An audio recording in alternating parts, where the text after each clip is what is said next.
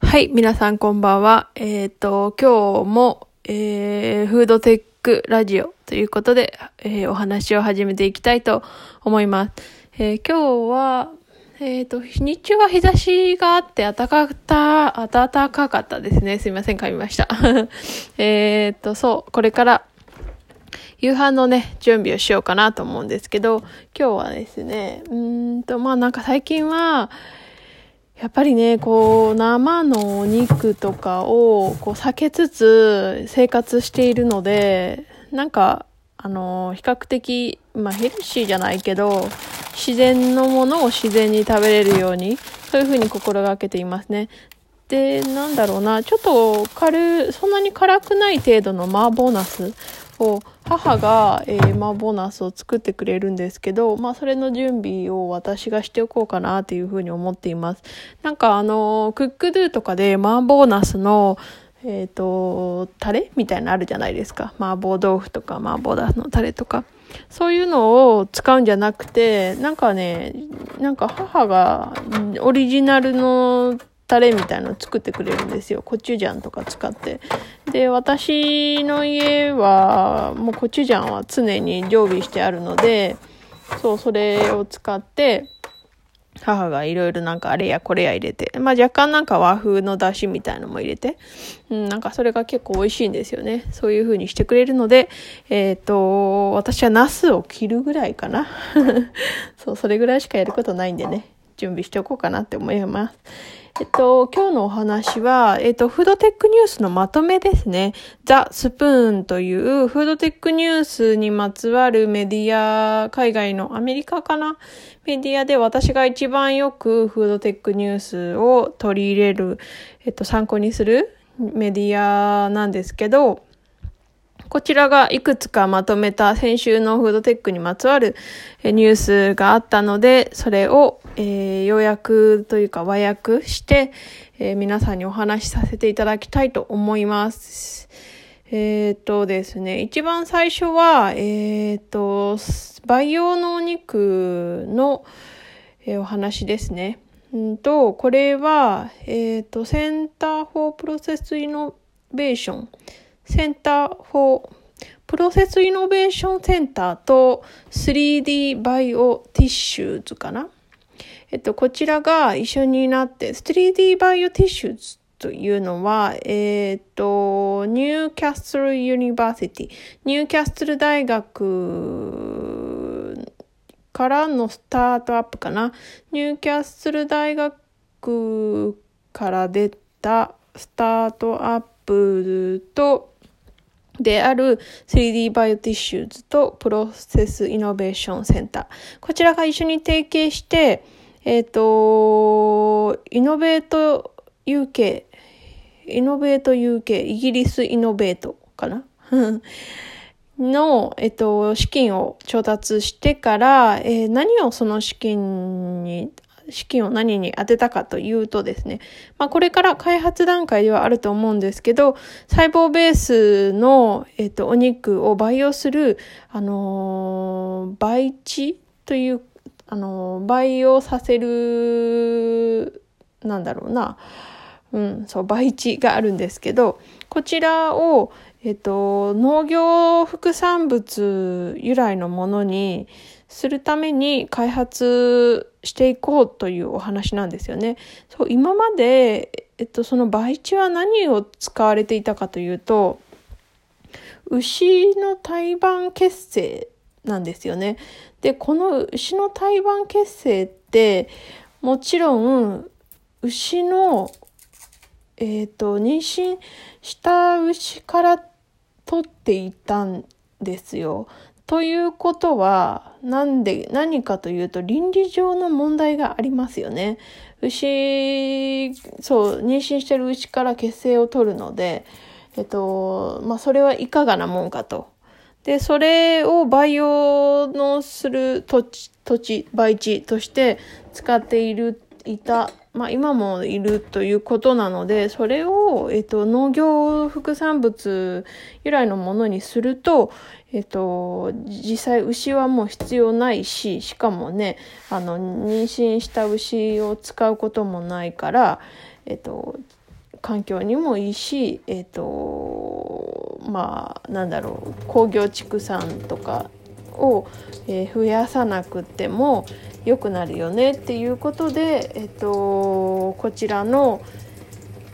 え、3D バイオティッシュと、え、プロセスイノベーションセンターが一緒になってまあなんかまだ開発はしてないのかな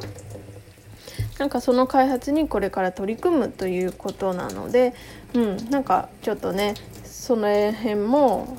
えーと、期待したいなっていうふうに思いますね。やっぱりもう世の中が実際の畜産に頼らないでいいようにいろいろお金も人も動いているなっていうふうに思います。えー、で2つ目のニュースはペプシペプシですね。コーラとか有名なペプシが、えっ、ー、と、ヨーロッパ圏を中心に、ヨーロッパ諸国において、2022年までに、えっと、完全にリサイクルされたペットボトルを100%の普及率にするって、まあ、ヨーロッパ諸国においてという制限付きではありますけど、2022年までということなので、えー、2021年だからあれか約2年間ぐらいでそれを達成させようかなっていうつもりであるということですね。そうそう。で、これは、もしヨーロッパ諸国、えっ、ー、と、スペイン、 Greece だからギリシャか、ポーランド、 Germany、えっ、ー、と、ドイツと、 Romania、ローマかな。そう。で、ここの、えっ、ー、と、地域、あ、国で、100%リサイクルされたペットボトルにするということで。で2022年までには、えっと、フランスも一緒にそういうふうにするっていうことなのでもしそれが、えっと、100%普及率使用率になるとするとえっ、とシングルユーズプラスチックはや1年年間で7000、一十百千万。7万トンのプラスチックが削減できるということで、7万トンって多いって感じの量ですけど、そう、どのぐらいの量かもう見当はつかないけど、まあとりあえずすごい量のプラスチック削減につながるということですよね。今、プラスチック量、使用量とかもすごく問題になって、もう、あの、いろんな日本でもあのプラスチックはもらえないあのプラスチックバッグはもらえないっていうのはもうね普通の常識にはなってきているので、うん、なんかもう今からびっくりすることではないかなって思うんですけど日本もねまだまだこれから削減できるところあるんじゃないかなって思います。やっぱり過剰包装の国ではあるので、うん、まだまだあの削減の余地はあると思います。で、3つ目がグッドキャッチですね。グッドキャッチ、どこのメーカーかっけな。あの、植物ベースのシーフードを作っているメーカーなんですけど、えっと、これが、えー、っと、なんだっけな。ヨーロッパ、ヨーロッパ諸国を中心に、えっと、製品展開を進めていくということで、えーと、今まではそのヨーロッパ諸国での展開はしてなかったみたいなので、えー、これからヨーロッパ諸国そうですねスペインとかネザーランドとか今週ぐらいには、えー、普及していくということなので、えー、植物ベースのシーフードも、えー、ヨーロッパ諸国で食べられるようになるということですね。うん、で、えーと、最後のニュースがサブウェイですね。日本にも来ているサンドイッチのチェーン店。サブウェイは、えっ、ー、と、オンラインケータリングプラットフォーム。えー、オンラインで、えー、ケータリングができるプラットフォームですね。えっ、と、しかもそれはビジネス用ということで、なんでビジネス用かというと、あの、1回の量がすごい多い、多くとか、できるように、あの、社内での、まあ、立食、まあ、今はね、そんなにあれかもしれないんですけど、で、今、このオンラインの、えー、ケータリングプラットフォームが利用できるのが US でアメリカ。においてということなので、日本ではね、まだね、そういう、まあ日本、今んとこそういうのないのかもしれないんですけど、そう、会社のイベントで、えー、サブウェイのケータリングが使えるということですね。オンラインで、えー、ケータリングのプラットフォームがあるので、それを利用して、そうそう、あのサブウェイ食べられるよ、立食パーティーでできるよ、みたいな話でした。そう、ちょっとね、駆け足になっちゃったんですけど、先週の、えー、フードテックにまつわるニュースをちょっとまとめたものを和訳させていただきました。何かこの中でね、気になったものがあれば、ご自身で調べて、なんか、はい、そうなんだ、日本もね、そろそろやっていかなきゃなーって、いろんな国ではこういうふうにやられてるんだなっていうのをふむふむって思っていただければいいかなっていうふうに思いました。え今日も日曜日がね、そろそろもう夕方で終わりかけですので、皆さん夕飯の準備とか何を食べるのかなって思いながら私もこれから夕飯の準備をしていきたいと思います。明日からまた月曜日ですが、えっ、ー、と、今日はゆっくり早めに寝て明日に備えていただきたいなと思いました。今日も最後まで聞いてくださってありがとうございました。